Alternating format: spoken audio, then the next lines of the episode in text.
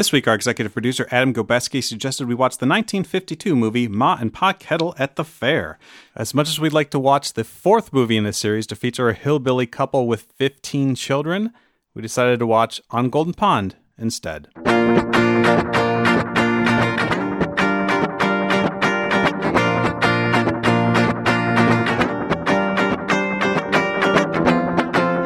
Hello, everyone. Welcome to Cinematic Respect.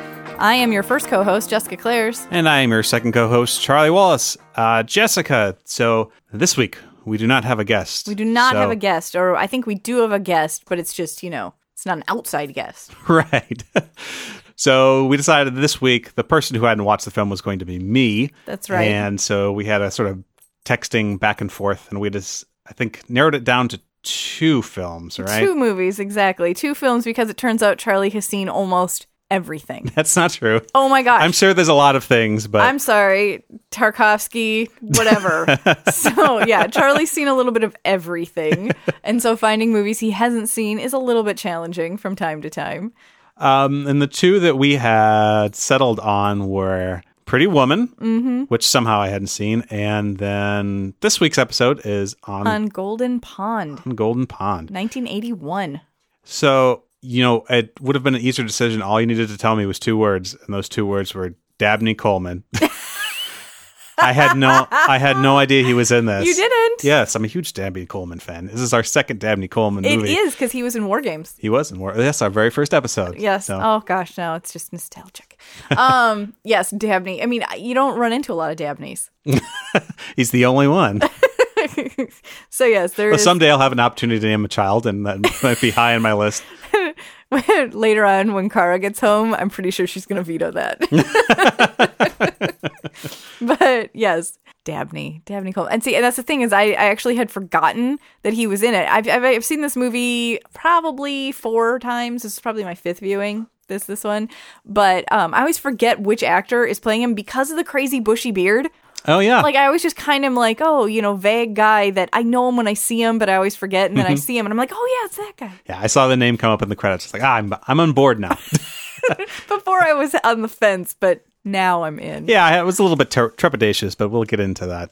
Anyway, so this is this is one of my favorite movies. I, I like it a lot. Um, but this is one I remember watching with my parents probably when I was in like junior high school. And I don't know that I appreciated it as much then, but as I get older, I appreciate it more and more. Yeah, that is one of the, this is one of those sorts of films where hopefully when I'm 80 I'll have a whole new appreciation for what's going on here. Yes, you too. I too think if. I'd watched this 10, 12 years ago, it'd be different than my viewing this time. You two can just randomly curse.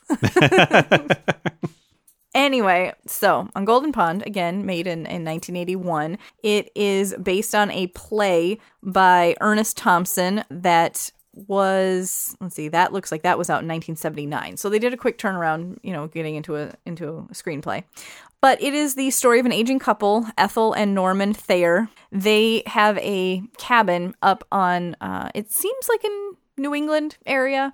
Kara and I had a little discussion about it. We, I don't think in the movie it's explicit where it is. They filmed it in New Hampshire, Mm-hmm. but we listened to one of the characters' accents and we're like, that's Maine. and I guess the original stage play was set in, in Maine. Okay. I mean, I was just assuming kind of New England, that just the way they talked about California specifically, yes. it sounded like, you know, the way that New Englanders talk about places like California. So, but yes, they have a cabin um, on a lake that's called Golden Pond, which is funny because it's a rather large lake. It is definitely not a pond. But, anyways, they go there every year and they are getting on in years. Um, you have your two lead characters played by Henry Fonda and Katharine Hepburn. He's getting on in years. He's having some forgetfulness. He's experiencing kind of normal pain and medical concerns you have as you age. And he's pretty crabby, pretty, he's kind of a jerk to everybody, kind of pushes everybody away from him. I think the only person being his wife, who he clearly adores. Uh, you see that right away. But the story is kind of like they get there, they're settling in, and their only daughter, who is played by Jane Fonda, uh, comes to comes to visit them. She has a new boyfriend, and he has a son, and so they visit. You can clearly tell there's some some issues there uh, in her relationship with her father. And then she and her boyfriend leave for a month. And so they leave the boy there. And I think that's really the big breakthrough for, for Norman, for, for Henry Fonda's character. And you kind of see how they grow and learn from each other. Relationships shift and change as a result. Have you heard of this movie before, Charlie? I definitely heard of this movie. It's one of those ones that comes up on a lot of greatest film lists. Mm-hmm. And what I knew about this movie was that it starred Katharine Hepburn and Henry Fonda, Mm-hmm. and that they're an old couple. And I knew about that Knight in Shining Armor line. It's Oh, you one of the more yeah, it's one of the more famous cinematic I thought lines. I It's see, like and I thought it was going to be you old poop. oh, well, that is great. I wasn't expecting that, but uh, I think it's on AFI's list of Mm-hmm. top 100 movie quotes or whatever. So I knew that was coming up, um, but otherwise, I didn't really know anything. I was kind of expecting sort of acting tour de force about an aging couple. What I, I guess I got, but there was a lot of surprising elements to it that It's always funnier than I think it's going to be. I mean, not in a necessarily a laugh out loud kind of way, but definitely in a, you might have like a little bit of little little chuckle and definitely a smirk. The way the lines are are dealt out. So when the movie starts out, so Katharine Hepburn and Henry Fonda are Ethel and Norman, respectively, and they're coming to their cabin by a lake that has been closed up all winter. Initially, you get a little bit of the Henry Fonda being upset, like remembering his past a little bit and knowing that he's getting older and having trouble using the phone.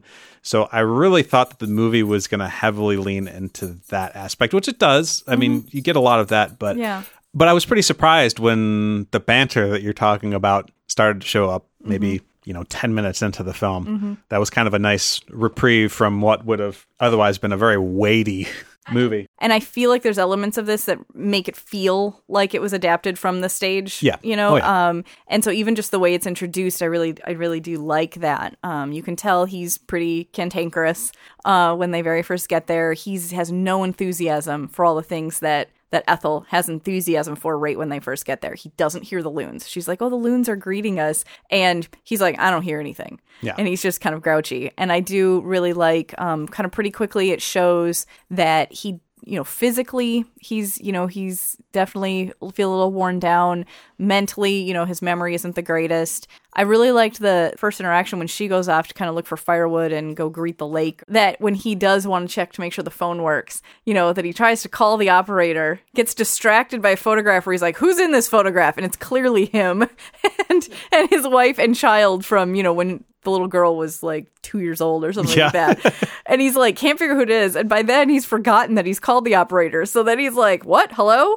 It was a good establishing scene without being too heavy handed. And other things make it really obvious that it was adapted from a play like or there's only a couple of actual sets that you might need to use Mm-hmm. for something like that. The limited cast, I think there's maybe six characters total. Yeah, like six- six main characters, and then maybe a There's a couple, couple of of- very ancillary A couple characters. of kids, yeah. But Yeah. otherwise, yeah, six Yeah, characters. and just a lot of dialog Mm-hmm. the entire time. A lot of the stuff is established via dialog rather than. Although there was the scene initially where he was looking at the photos and stuff that gags or things that wouldn't have worked. when he's you know he takes off his hat and he puts on his little fishing hat because obviously it's the summer now um and you see a picture of henry fonda kind of like in his heyday you know he's got his shirt off he's all ripped and like whatever and which is also next to a framed um, newspaper that shows him like right on the cover when he was retiring as a professor. So clearly he was very successful and i think he's having you know trouble after that. Yeah, the newspaper was kind of interesting too. Doesn't it talk about how well it paid its professors or something to try to establish that they were well off? I Yeah, don't know. It's I don't kind know. of unusual. I thought that was unusual too, but I don't know. It is a nice boat. yeah, that's true. Yeah, it's a nice cabin, nice boat. They're they're doing just fine. They're doing fine, Um, yeah. So uh, I guess the main thing we should talk about starting off is just the casting, Yeah, the casting is amazing. It is. It's the last movie that Henry Fonda did. right? Yeah, and Katharine Hepburn. I mean, I like them together. I felt like they had a good, easy chemistry together. Which apparently they hadn't worked together until this film. It's the first time. There are times when um, you see a movie where they pack it with big A-list celebrities, and it it doesn't feel comfortable. It doesn't feel easy. You know what I'm saying? Where you're just like, okay, well, clearly these were slapped in here for their names, but I didn't get that feeling from this. sometimes it's interesting when casting is done and somewhat uses the notoriety of the people that it's casting in order to further the film in itself, right? Yeah. So if you had cast actors who are maybe just as good but weren't as big names, I don't think it would have quite had the impact of actually seeing those two on screen. Like knowing their cinematic history Yeah. actually I think makes it certain aspects of it feel a little bit more tragic or hit home a little bit more. So for people who had loved these actors, actresses, you know, actor and actress for so many years, uh, maybe it was easier to identify. Yeah, and maybe seeing them older but also knowing what they had been like when they were younger too and like Yeah, you know what they had stood prime. for. Mhm. Like, I it reminds me of there was a film I don't remember when it came out called Revolutionary Road. Did Yeah. you ever see that one with Leonardo DiCaprio and Kate Winslet playing opposite each other as a couple that has a really difficult marriage? So Yes. I, I mean, I thought that was just another example of like using two people who already have a some sort of cinematic, Cinematic history, Yeah. to kind of actually make it even more tragic of a story. It was almost kind of cruel. I'll never give up, Jack. One thing I was really surprised about was the knight in shining armor line that Katharine Hepburn says. hmm I was expecting that to be at the crux of the film or Yeah. like towards the end or the climax, and it wasn't. It was like one of the first scenes in the movie. So Yeah, I thought was that that was like this on. huge. That's one of the things that kind of surprised me. Is like I thought it was a huge emotional moment. And It is an emotional moment. Listen to me, mister. You're my knight in shining armor.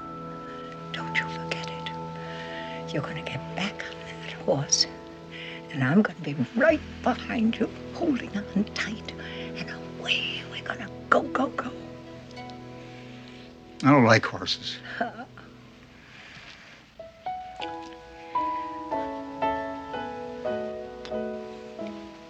You are a pretty old dame, aren't you? Oh. What are you doing with a daddy or some bitch like me? Well, I haven't the vaguest idea. It's her talking about how, you know, she still sees him as like a powerful man and like she still looks to him for that sort of, you know, protection, even though she's really the one who's doing. All the all the heavy lifting. Yes, exactly. She's the one taking now. care of him. So Yeah. it's this whole reversal they have between them of, you know, he's, uh, that's always how he's seen himself and how she's seen him. And now things are kind of reversing where she's taking care of him. And I, I really enjoyed that. Maybe it's because I share her kind of optimistic, cheerful view of the world that I over identify with, you know, this idea. And so I really like that she recognizes what her role is. And he can be honest with her, he can be vulnerable or frail. Uh, in front of her, and she supports him. And the way that he supports her is maybe a little less verbal or, or obvious, but she needs him to know that she needs him. You know, like Yes. that's even part of the way that she supports him is to say, "Look, I don't go anywhere." one of the main characteristics of Henry Fonda's character, which is that so he says a lot of things that are interpreted as mean or might actually be mean, but by the end of the movie, you get the impression that he's always just trying to be funny and entertaining, at least to himself, Yeah, and that he doesn't really mean any of the things he says in a really negative hurtful way, Yes, he doesn't mean to be hurtful to anyone. Mm-hmm. but it's not negative. It's not No. not looking down on it. Even it's more just kind of again making jokes. And it's the same thing with don't don't fall in love with any foreigners or whatever when she goes over to Europe. And and so like these little things where again, like you said, he doesn't necessarily mean anything negative by it. It's more just being sarcastic, funny, cynical. yeah. Uh, and the dialogue in the movie is fantastic. I mean, because of all those one-liners, I think, like all the things that we've been talking about, it's it's pretty funny. Even just the emphasis he'll put on words. Yeah. yeah. um you know where he's like good god like can't believe this costs whatever and you know just i don't know making fun of things. It's sort of another tip off that maybe it's a, a stage play is the very the very witty banter or using these two older Hollywood actors who would have been in maybe or like Katharine Hepburn would have been like screwball comedies or whatever Yes. where they're used to this sort of very intense back and hilarious forth back and forth. yeah The other thing that I thought was interesting about the way the dialogue was written is that there are certain times where you don't completely know whether he's giving somebody crap or whether he's actually forgetful. oh definitely Yeah. So it's really interesting to be able to play it both ways where as an audience you're kind of like, "Oh, that was that's kind of funny. Is he trying to be funny or does he not Does he actually know what's really going on?" yeah well and then I, we can't kind of continue on from casting without talking about Jane Fonda. Oh yeah, yeah. So I mean, obviously, it's a big wink or whatever you. I don't know what the I don't know what the right word is to have Jane Fonda playing Henry Fonda's daughter when she's obviously is his daughter, but knowing that their relationship had been difficult in real life, so this was a little little poignant. Or I think that actually affected the scene. Mm-hmm. According to some of the trivia I, mm-hmm. I read, was that her actually. So there's a scene towards the end of the movie where Jane Fonda actually tries to connect more with her father in a very deliberate, direct way that she hadn't tried before. I think that um, maybe you and I should have the kind of relationship that we're supposed to have. What kind of relationship is that? Well, you know, like a like a father and a daughter. Yeah, just in the nick of time, huh? Worried about the will, are you? Well, I'm leaving everything to you except what I'm taking with me. Just stop it. I don't want anything. It just it seems that you and me have been mad at each other for so long. I didn't know we were mad. I thought we just didn't like each other.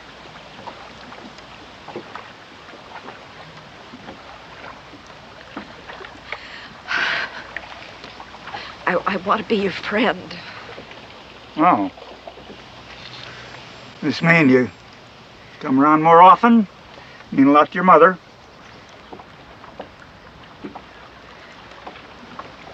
I'll, I'll come around more often.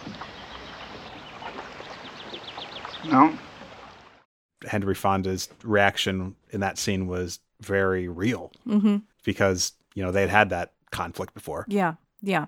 So, like I said, they have a couple weeks. I think you get the impression they have a couple weeks, maybe even a month, on their own at the cabin that uh, Norman and Ethel before their daughter shows up. So you can see what he's like. You can see how he picks on people. You can see how he's forgetful, and that there's certain things that he just doesn't do anymore. There's a point at which he offers to drive the boat, and she's like, "Are you sure?" Like you can tell she's a little uneasy, and he insistent you know it's kind of more of a i think he was feeling a little frail little crazy old manish and wanted to feel like himself again and so he um, takes off and gets awfully close to the corner of this building Oh yeah, I thought boat. I thought he was going to hit. i totally i was like you're like he was going to crash the boat. yeah guess a little bit of foreshadowing. exactly.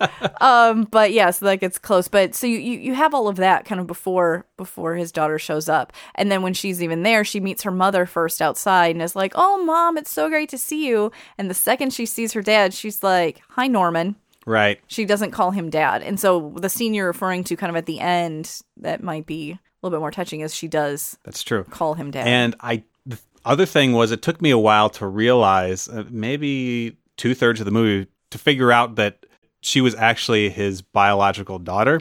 I assumed because she was calling him Norman that there had Oh. been some sort of remarriage. Oh, but got it. That just means that the movie was effective in relaying that there was some sort of issue between them because Some she kind of a disconnect, yeah. yeah, yeah. No, no, it's just uh, she always felt a little less than right. less than what he wanted. So getting that relationship, I was watching this with Kara, and she caught, I think, the last two thirds of the movie. So towards the end, right before she talks with Mm-hmm. her father, um, her complaints about her father being distant and not really being able to connect with him because she thought that Henry Fonda wanted a boy. Yeah. So Kara had the same reaction that Katharine Hepburn had, which is like, just get over it. Yeah, like, Like this you're is part acting of like being an kid. adult. yeah. Um, I didn't have the same reaction. Oh, you didn't? No, I was definitely on her side. I mean, maybe it's just like Mm-hmm. as soon as she gets there, like he she barely says hello, and all, and he's just insulting her. Oh yeah, no, he he totally says, uh, you know, there's our fat little girl or something like that, which is, I mean, it is awful. I feel like I've kind of fallen between you guys because I think that he was awful and not like wasn't terrible. I mean, clearly she was clearly she had a reasonably good childhood. She just didn't feel like her father was ever proud of her or happy for her maybe. And and like, you know, she wasn't enough. And I think that that obviously can affect you for quite a long time. The point at which I kind of toggled a little bit is when she was there playing Parcheesi, and so it's she's the only one who's not playing, and she's off to the side. And as far as you know, nothing has happened. There's been no an- antagonizing going on. It's been relatively quiet, and she's really pouty and kind of broody. And there is a point at which there's a point at which you have to you have to give up, like carrying this around with you. You have to give you know kind of move forward, and either you want to or you don't. And I think that was kind of what Katharine Yeah. Hepburn was saying. And I think there's also a separate issue is that even if you do feel that way, you still have to be respectful of the fact that this is This is your mother's husband. You know what I'm saying? Like, Yeah. yeah, even if you're mad at your dad, and even if it was warranted, there's only so much you can expect them to be on your side, and only so insulting you can be to their face. If you need that, that maybe you need to go do that with a therapist or with even just another friend or something. I don't know. I felt I felt it was one of the weaker story aspects of the film, mostly because she comes in at about maybe the one third mark and then leaves for a good good portion of the film. Yeah. and then comes back just to have this brief moment with her father. Yeah. Really, so there isn't a lot. I thought from her end there wasn't a lot going on. There. She doesn't get the screen time that a lot of the other. No. So I don't think that what was there was done necessarily poorly. It's just It was, uh, it was yeah. If you wanted to have the, the impact it's supposed to have, I think they could have given a little bit more More time. to it. Um, but I think the way I took it was that she's been there, you know, less and less. She goes back to see them less and less because there's definitely comments made about how infrequently they see her. And then when she came back after being in Europe for a month or whatever, I think she was really startled or surprised to see that somebody other than her mother was getting along with her father. That Yeah. there was this baseline belief that the only person who could tolerate her father was her mother. And so seeing it work with somebody else, you know, it changed up the pattern the pattern behavior. And so it was really quick. It's kind of rushed this breakthrough, but I think that was supposed to be the reason that it happens the way it does is because she finally can see that maybe it's a little bit of me too Yeah, yeah. and not just my dad. So yeah, when Jane Fonda first shows up, she shows up by herself, but in the car with her is um Your favorite. yes, Dabney Coleman, who plays her boyfriend, the dentist, and his son. Um, it's one of my favorite boyfriend father conversations Yeah, on film. I it's probably my favorite scene in the movie. Like as great as all the other acting is, it kind of came out of nowhere because you you get Coleman coming in and he kind of takes a back seat At first. initially at 1st right? He's very deferential to Henry Fonda, but he decides to stay back in order to talk with Henry Fonda, specifically to ask him, "Is it okay if your daughter sleeps in the same bed as me?" And Henry Fonda just gives him tons of crap. You just go ahead and be as poopy as you want, to, to quote Chelsea, and I'll be as receptive and as pleasant as I can be. But uh, I want you to bear one thing in mind while you're jerking me around, making me feel like an asshole. I know precisely what you're up to. I'll take just so much of it. Okay? Now, what is the bottom line on this illicit sex question? Very good. That was a good speech. Bottom line, yeah, you're a bottom line man.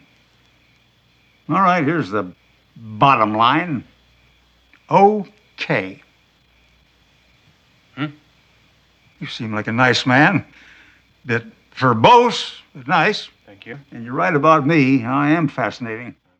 But it was so funny. I really appreciate the way he did it because, I mean, I think the big takeaway is that he doesn't, I mean, Henry Fonda does not care. Like, his character Right. doesn't care at all, but he can't just let him off the hook and just be like, yeah, that's cool. Right. It, so he has to walk it around, and it just ends up being one of the funnier, one of the funnier and not fake cheesy feeling mm-hmm. ways of doing this. I feel like other movies have done this, you know, kind of like the father disapproving or pressuring or giving a hard time ribbing a boyfriend, but I don't know, I really I really enjoyed this. And so at first glance, there's not a lot it seems like you can get out of that scene beyond it just being entertaining. But I guess it kind of goes to show you what his son is going to be like. That the apple doesn't fall exactly far from the tree. well, and you only very very briefly watch him interact with his son. Right. watch and it's a similar level of aggression. It's clear that he's been with his that his son has been with his mother most of the time and now is with him and so I, you don't know exactly what led to that but it sounds like his mother either didn't want to deal with him anymore or whatever. I get the impression that he was being passed from his Yes. mother to his father. Not that his father was really seeking him out and trying to get him Mhm. but that it was kind of more of a well i guess i have him for a while now. And then they immediately ditch him with, with Right. norman and ethel yeah, yeah. So it's leading up to one of the more important characters in the film, which is Billy Ray, which is Dabney Coleman's son. Yeah. And he ends up staying with with Ethel and Norman at the cottage for like a month. About a month, yeah. Maybe a Um, little more. So actually, the majority of the film is just all three of those characters interacting with one another and Yeah. learning to appreciate each other. I think it's definitely true that people that you grew up with, when you don't see them for a while and you come back, you will fall back into that like Yes. that kind of relationship or that kind of rut, that kind of behavior. And so I think you have all of these little ruts. And so the character, Billy, who's coming in, is going to mix things up. Right. Yeah. because you have no, he's not their grandchild, he's not their child. So there's no like certain assumed level of respect or pecking order. You know what I'm saying? And so he can be a little snarky back. I like that right when uh, Jane Fonda and, her, and and Dabney, whatever. I like when they leave. Obviously, the kid is gonna act out a little bit. He's hurt that he's being dumped again. Well, gentlemen, it's a beautiful day. We're going fishing. What? We're going what? Fishing. You remember fishing, Norman? You're going to show Billy what life is all about on Golden Pond. Come on, Billy. Bullshit. I beg your pardon. Does that mean you can't wait to get out there, or that it's not your cup of tea? It's bullshit. That's all. I see. Well, come on, Norman. Let's get ready.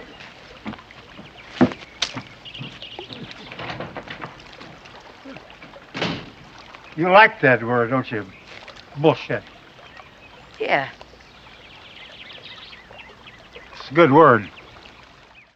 And they use that with each other for you know pretty much all of the scenes you see after that um it's it's definitely a little moment i guess where it's like i'm not here to bust you on stupid kind of inconsequential Right, things yeah.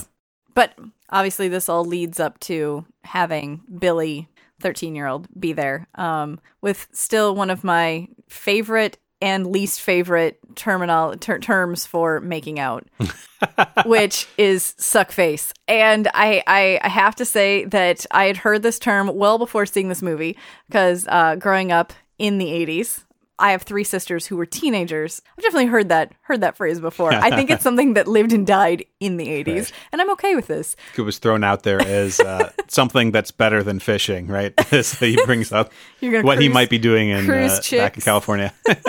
Cruise chicks and suck face, and I'm like, you're 13, really?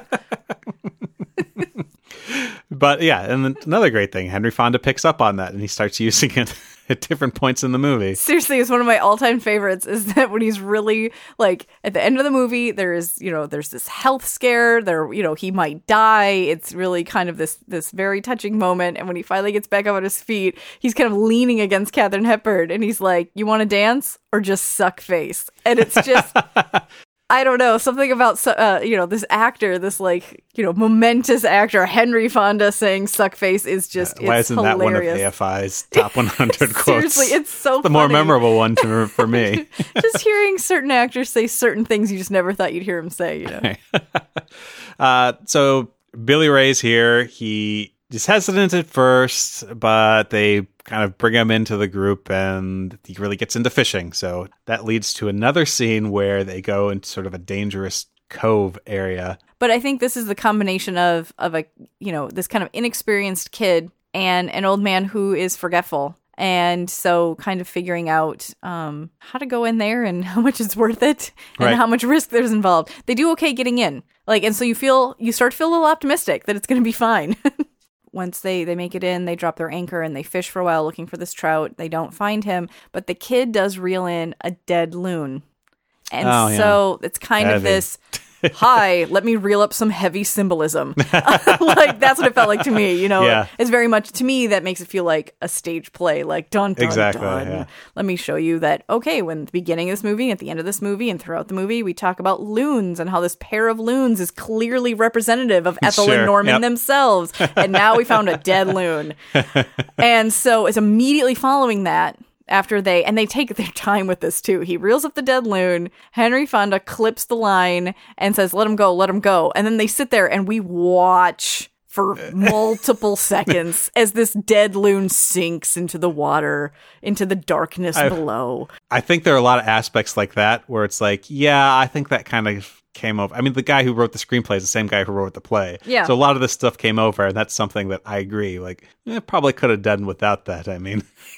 Like I said, it was I kind of get what's going on here. Yeah. So I was unsure if Henry Fonda volunteers to go up on the boat deck, Mm-hmm. which is def- clearly the more dangerous place to be. I wasn't sure if it was kind of a defiant, like I can still do things, or if it was more his morose, darker, dangerous.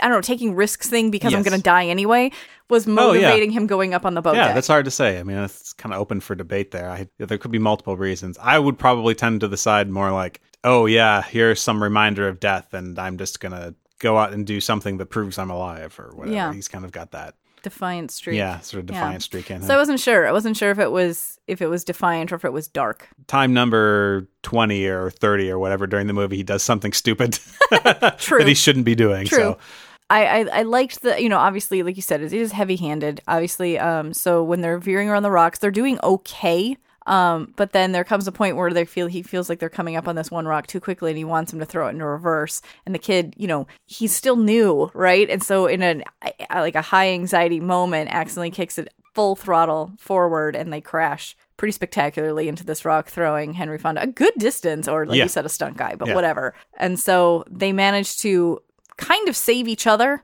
to at least get on the rock. yeah, that was kind of weird that too. was a little cheesy. I didn't like like Henry Fonda's acting was okay. The sort of like I'm half drowning thing. So so the kid saves Henry Fonda, and then the kid I guess has expended so much energy in doing that that he falls off the rock, and then Henry Fonda comes back and saves him. Yeah, that was a And it's little. you were like, "Wait, what's wrong with you, kid?" Yeah, exactly. That he wasn't quite as uh, convincing with his pretend drowning. no, but I mean, I definitely like you know, it's But nice again- that the only person who would know that they're gone is Ethel, and she she goes and grabs uh, Charlie. Oh, this is another Charlie. Yes, it's another instance of uh, my name being used in the movie. There you go. It's another Charlie. Anyway, so he's I, I liked I mean, if you're gonna have some miscellaneous third, you know, kind of third party character, I Hmm. really liked him. I think he's kind of endearing. And I liked that he's just kind of this dorky guy who delivers the mail in the lake and has clearly always had a thing for their daughter. Yep. Like it's just cheesy and I like And it. he's the one with the Maine accent. That's Oh, how yeah. I could tell where it was. It's like, okay, I figured it out. But she goes and grabs Charlie and they go and they go and find them. And I, I do also find it funny that she kind of, I don't know, magnanimously like leaps in the water and swims over to them. so I guess the water was really cold, and everyone was wearing wetsuits except her. Oh. She, yep. So she did that whole stunt herself. She jumped in, and I guess her. it was freezing cold. Yeah. She's kind of badass, Katharine Hepburn is. I Yeah, like her a lot. Yeah, I think she's no, nice. absolutely. But I mean, it's supposed to be kind of like this big breakthrough scene. You have a couple of different things happening. You have um, finally fully established that Henry Fonda's character and this kid, whatever, are good friends. They get along really well. You have him be grouchy to him a few times, but for the most part, they're good. But then in there, they're sitting in there, and he says something to the kid, and he calls him Chelsea. So he's clearly having kind of a forgetful, unbalanced moment. And the kid is like, you know, are you okay? And I don't know, he makes reference to his death. And the kid says, you know, I'll miss you. And so it's just at least supposed to be this kind of bonding little touching Right. Yep. moment of him showing vulnerability and not immediately getting angry about it, allowing it to just kind of sit there with somebody other than his wife Yep. um because he's always I do really appreciate their relationship the dynamic between between Katharine Hepburn and Henry Fonda I do like that early on you see him be very vulnerable and afraid at times and he reacts by being meaner to other people but the Yeah. second they're by themselves he's just very open and honest with her.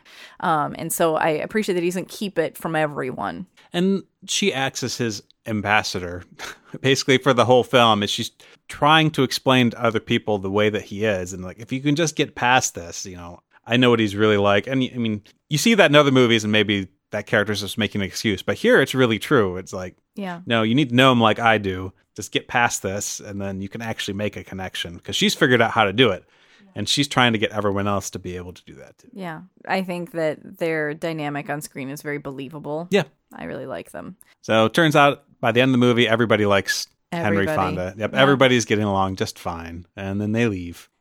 I mean, for the winter. it's it's pretty again similar with the loon with the dead loon. I feel like it's pretty heavy handed. The the wrap up with his daughter, they have kind of a real conversation. He says he's happy for her, and then there's this incredibly kind of cheesy secondary scene with her doing this stupid dive that they make a big deal out of. Oh, right, the diving backwards. yes, yeah. and everybody applauds, and it's Yeah. it's a little over the top, but it's I think more that you know she can see that he's not always the way she assumed he was. right. Yeah. So, ta-da! So yeah, I mean, and honestly, okay, so my I'm I'm gonna do the little extra special warm and fuzzy corner for a second, but oh, we can make that a segment. uh, yeah, exactly. now it's time for Jessica's warm and fuzzy special corner. But seriously, I think that that is something that um sometimes people are too close to a relationship to realize at what point you need to just let things be how they are. Mm-hmm. And if you want to have any kind of relationship with this person while there's still time left, you just have to kind of accept it where it's at. You have to stop trying to fix it or change it and make it be what you want it to be. And I feel like um,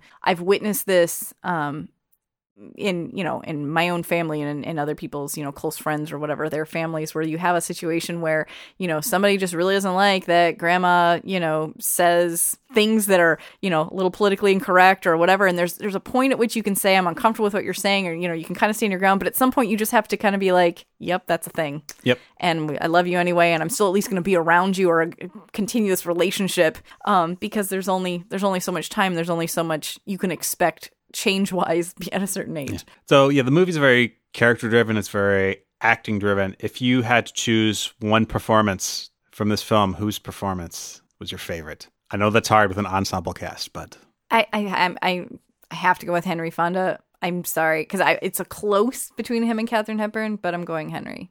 I I would have to agree with you there. I I have to say so as a person who doesn't tend to like tear up at movies like that's not I'm not very often when he has his um he strains himself lifting a box and he kind of collapses and she rushes over to him and he's you know kind of clutching his chest. He's clearly in pain and she's getting his nitroglycerin. And so you have this kind of like you see with there's no one else around. No one else is going to help them. You know she can't pick him up. She can't move him. She's trying to call 911 but she just says she goes please god don't take him now. And it's just one of those things that i think is th- that interaction between them is very real and very believable. And i don't know it actually makes me get a little little teary You know, it's it's an interesting scene too because I'm just starting now to think about it again, and he's very morose and morbid, and that's not. I don't think it's a recent thing either. Like this is going back a long period of Yeah. time. Um, so he's been thinking about death and about you know what's going to happen, and she's kind of the opposite. She's very lively and Optimistic. thinking optimistic, and just thinking about you know tomorrow what's coming forward, and this is the point where she actually has to start thinking like him. Yeah. Well, and So she it is even, kind of heartbreaking. She even says that she goes, you know, you've been talking about death for as long as I've known you, but this is the first time I really realized like this is going to happen. Yeah. You know that we're we're going to die. And I liked I liked him. He goes like what did he- I don't remember exactly what he says to her, but like how was it? And she's like it was okay. like but that's what I'm saying. Is I love the little the little dynamic between them in that it was very easy for me to believe that they've been together a long time. Yeah. That they still really love each other. It's very sweet. Yeah. Um, and so I liked it, you know, again, heavy handedness where, you know, he does get up and they go to say goodbye to the lake. And this time he points out that you can hear the loons. Um, and the loons are by themselves, Yeah. It's all tying together. all by themselves because that's what's going to happen. So this movie was nominated for a lot of different Oscars. It was nominated for so Henry Fonda won for his performance. Katharine Hepburn won for her performance. Jane Fonda was nominated, Okay. at least. Best adapted screenplay. Another one I think was nominated for was cinematography. Okay. So I don't know. What are your feelings on on that? Cinematography, I think, was pretty thin, pretty weak. Yeah. Uh, it's there were scenes like I really like the opening scene where you have that gradual, I think, upward shot of the lake, and you can see it shimmering and see like a little peninsula or like an island jutting into the frame. I thought like the opening shot and the final shot were really well Pretty. done. Yeah. Some of the stuff in the middle on the lake itself was pretty nice. I mean, they flipped that film like rock stars with Yeah, kid driving the boat. but I didn't think that it connected with the rest of the film very no, well. no, I, I felt like it was just kind of thrown in there. as cinematography. Yeah, but it was nominated. It didn't win, Mm-hmm. but um, but that was something was like okay, I see that they're really trying hard with that, and I don't think it quite hits. Which brings me to the other thing, which my very very least favorite part of this Uh-oh. movie was the soundtrack. I hate. It's not the soundtrack itself that I hated. It was the use of the soundtrack I hated. So which which which part? Give me a for instance. Every here, part where they used the piano to accentuate something that was happening on screen, like a moment between characters, where Dun-dun-dun. yeah, it's like it's like they didn't trust us to be able to figure out that that was an important line or something. they're like, oh, I'm going to play this little little ditty, and that way you know they're like, oh, something really important happened right here. I, don't. know, Maybe you didn't notice. I, d- I don't think it. I think I noticed it more. So when in the early in the movie before you know, Jane Fonda and, and everybody shows up and it's just the two of them and he gets lost walking their road. The music I was okay with then because I think it was supposed to show like his, you know, panicking anxiety or whatever. And I was agree, okay that with was then. fine, yep. Like that's okay. And then I think the use of the music, you know, during like the scary boat accident, Mm-hmm. whatever, I thought that was okay. But I agree with you that using it when it's just like, this is supposed to be important dialogue. You should be paying attention Right. here. That felt a little cheesy. Yeah, and it, overall, I think it felt a little bit melodramatic. It was 1981. Yeah, 1981. I'm like giving it him a little bit of flyer. Felt like it could have been like a television show or something. yes. Yeah. I think that was also nominated. It was nominated for an Oscar, did not win for Best Original Score. And it just kept bringing me out of the movie. Every single time it would happen, Okay. I would just say to the car, like, ah, I hate I hate this. this music. This music is terrible. because you know I what? loved so much of the rest of the film. Did you feel like you just needed to advance the film strip from like grade school? Yes. when they play a little chime and you're like, oh, I'm supposed to turn it on. For some of our younger listeners, you have no idea what we're talking about, and that's okay. Look it up. I'll put it in the show notes. This is for your own edification. you need to know what we used to have to do to learn. Uh, that was one of my major complaints. Yes. For me, I think really just the emotional um part I mean the the reason I like this movie, the reason I like this movie is the banter and the dynamic between Katharine Hepburn and Henry Fonda. That's the reason I recommend this movie or, or continue to view it over and over again. Um and obviously I think they do a fantastic job and I think that getting older is something that you can't fully understand until you're in the midst of it and I think that's why it can be something that you can see again at different points in your life and relate to it differently. And so I think that's what makes it worth seeing why it would be on a top 100 or Oh, something like that. yeah. Well, I'll even say that I see different things in it now watching it because I probably haven't seen it in, I don't know, five or 10 years, something like that. And seeing it now and seeing, not quite to the same extent, but seeing health issues show up with my parents or things like that. And so kind of relating to it, not personally yet, but different situations and going, you know, my parents are in their 60s and 70s. Would I want them to be at a cabin by themselves for the entire weekend or Right. for entire summer? Like, mm-hmm. would I feel okay about them you know, not having anyone around or checking in on them because really the only person who sees them on a daily basis is the mailman. Right. And he doesn't even true. Mm-hmm. necessarily see them. Like, would I be worried about that? I mean, he almost burns the cabin down, like at one point. You know, Oh, like yeah, I you know, there's yeah. there's some there's some concerns there. One of the things that I wasn't expecting about the film was that I assumed that most of the movie was going to be about him and his limitations, whether it be physical or him forgetting things. I thought that was going to be a huge part of the movie, and it, you know, keeps coming up. It right? frames it, but it's it not frames it, but time. it's not like the focus. I thought it was going to be about Katharine Hepburn specifically having to deal with the fact that he's, you know, not able Mm-hmm. to take care of himself. Like, and that it was kind of gradually Yeah. degenerate over the course of the of the movie. So it was a bit different than I expected in that Yeah. regard. I agree with you, and I think that you know it ends up being about him being an old poop. Yeah. Which I have to say, some of the best like '80s insults in this movie: an old poop, uh, nitwit. There's a cut. Yeah, they. I mean, they they use cursing in the movie, but I mean, it's it's comical ways for the Mm-hmm. most part. So, so Charlie, what overall? Like, what's your overall takeaway?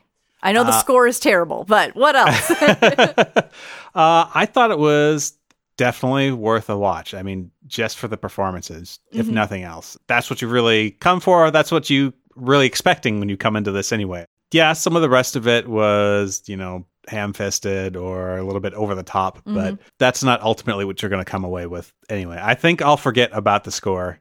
You know, a few months from now, and if I ever see this movie again, I'll, I'll bring it remember it. Yes, I will. But ultimately, yeah, I thought it was a great experience. I'm glad that I got a chance to watch it. I yeah, the warm and fuzzy part. Seriously, it's just their their dynamic and thinking about getting older and thinking about what that means. I think to be with another person and accepting or dealing with when they are going to be forgetful or when their bodies, you know, Yeah. shutting down and when they're going to push everybody away, including you sometimes. And and I think just kind of being I don't know, it kind of forces that into the forefront of your brain. If you're into great acting and well written characters, um, hilarious dialogue, I mean, I'm not surprised at all that you. You're a huge fan of this film because when I started to listen to the dialogue, it's like, oh yeah, it's like all those screwball comedies that Yeah, you're a really which I huge fan love. of. Yes. Yeah. Um, but yeah, I'd say overall, I would recommend it, and it's a very performance-driven movie, though. So if that's the sort of thing you're into, Yeah, it, there's it a not chance. a ton of action or anything, and there's definitely a lot of you know, like you said, little ham-fisted moments. So you gotta you gotta watch for that. I also want to point out again with just the one more warm and fuzzy thing is that um, one of the hats that Henry Fonda is wearing in the movie allegedly um, was one of Spencer Tracy's that Katharine Hepburn. Oh, really? That Katharine Hepburn like I don't I don't think she gave it to him, but she like gave it to him to wear in the movie at least. Um, and obviously that was the love of her life, from more Yeah. or less. Yeah. Um, and while they were, it was definitely a scandal.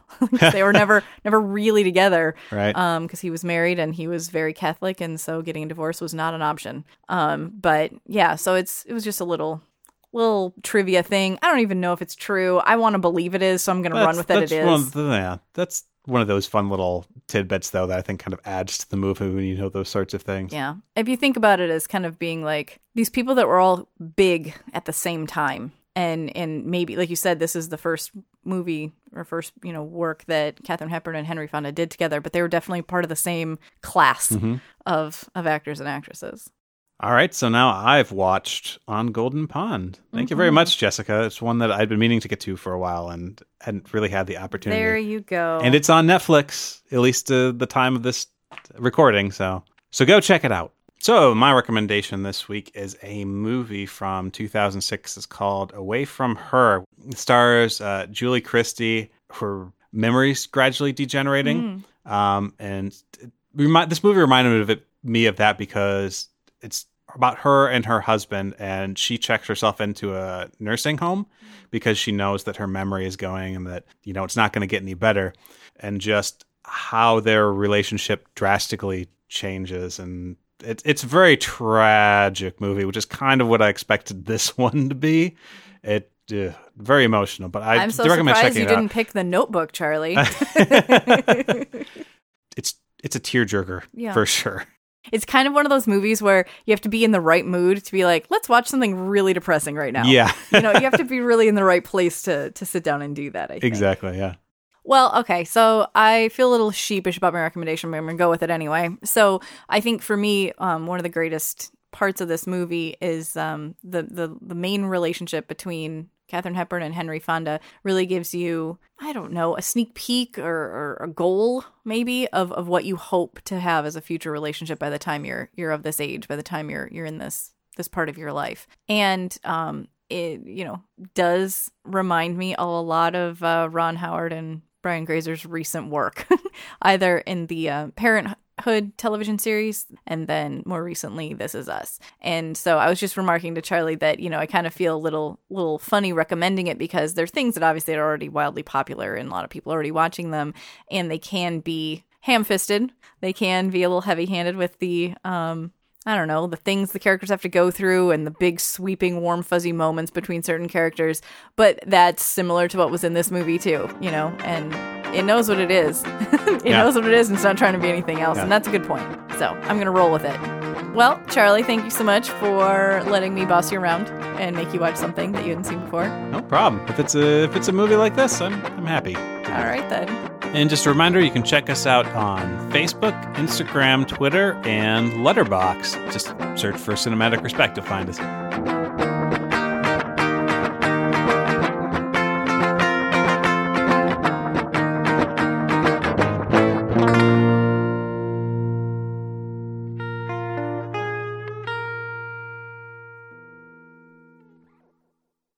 Also want to point out it's really annoying that they're clearly both male loons. Oh well, as long as we're bringing up wildlife issues, or uh, Kara had also mentioned the thing that really bothered her was that they were catching rainbow trout, and she didn't believe that wherever they were, that there were actual rainbow trout that size. She's like, "Are they in Lake Michigan? Because that's the only place I know where there's rainbow trout that size." I could I'm totally like, I don't see know. Kara being bothered by that.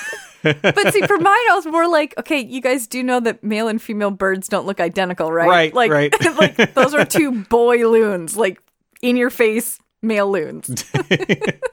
well, you know, we had a decent amount of talk about the old lesbian who died, so you know, maybe we're cool with gay loons. I don't yeah, know. yeah, why not? We're totally fine. Yeah. It's 1981. Why not? exactly. it's just really Um, funny to me. So,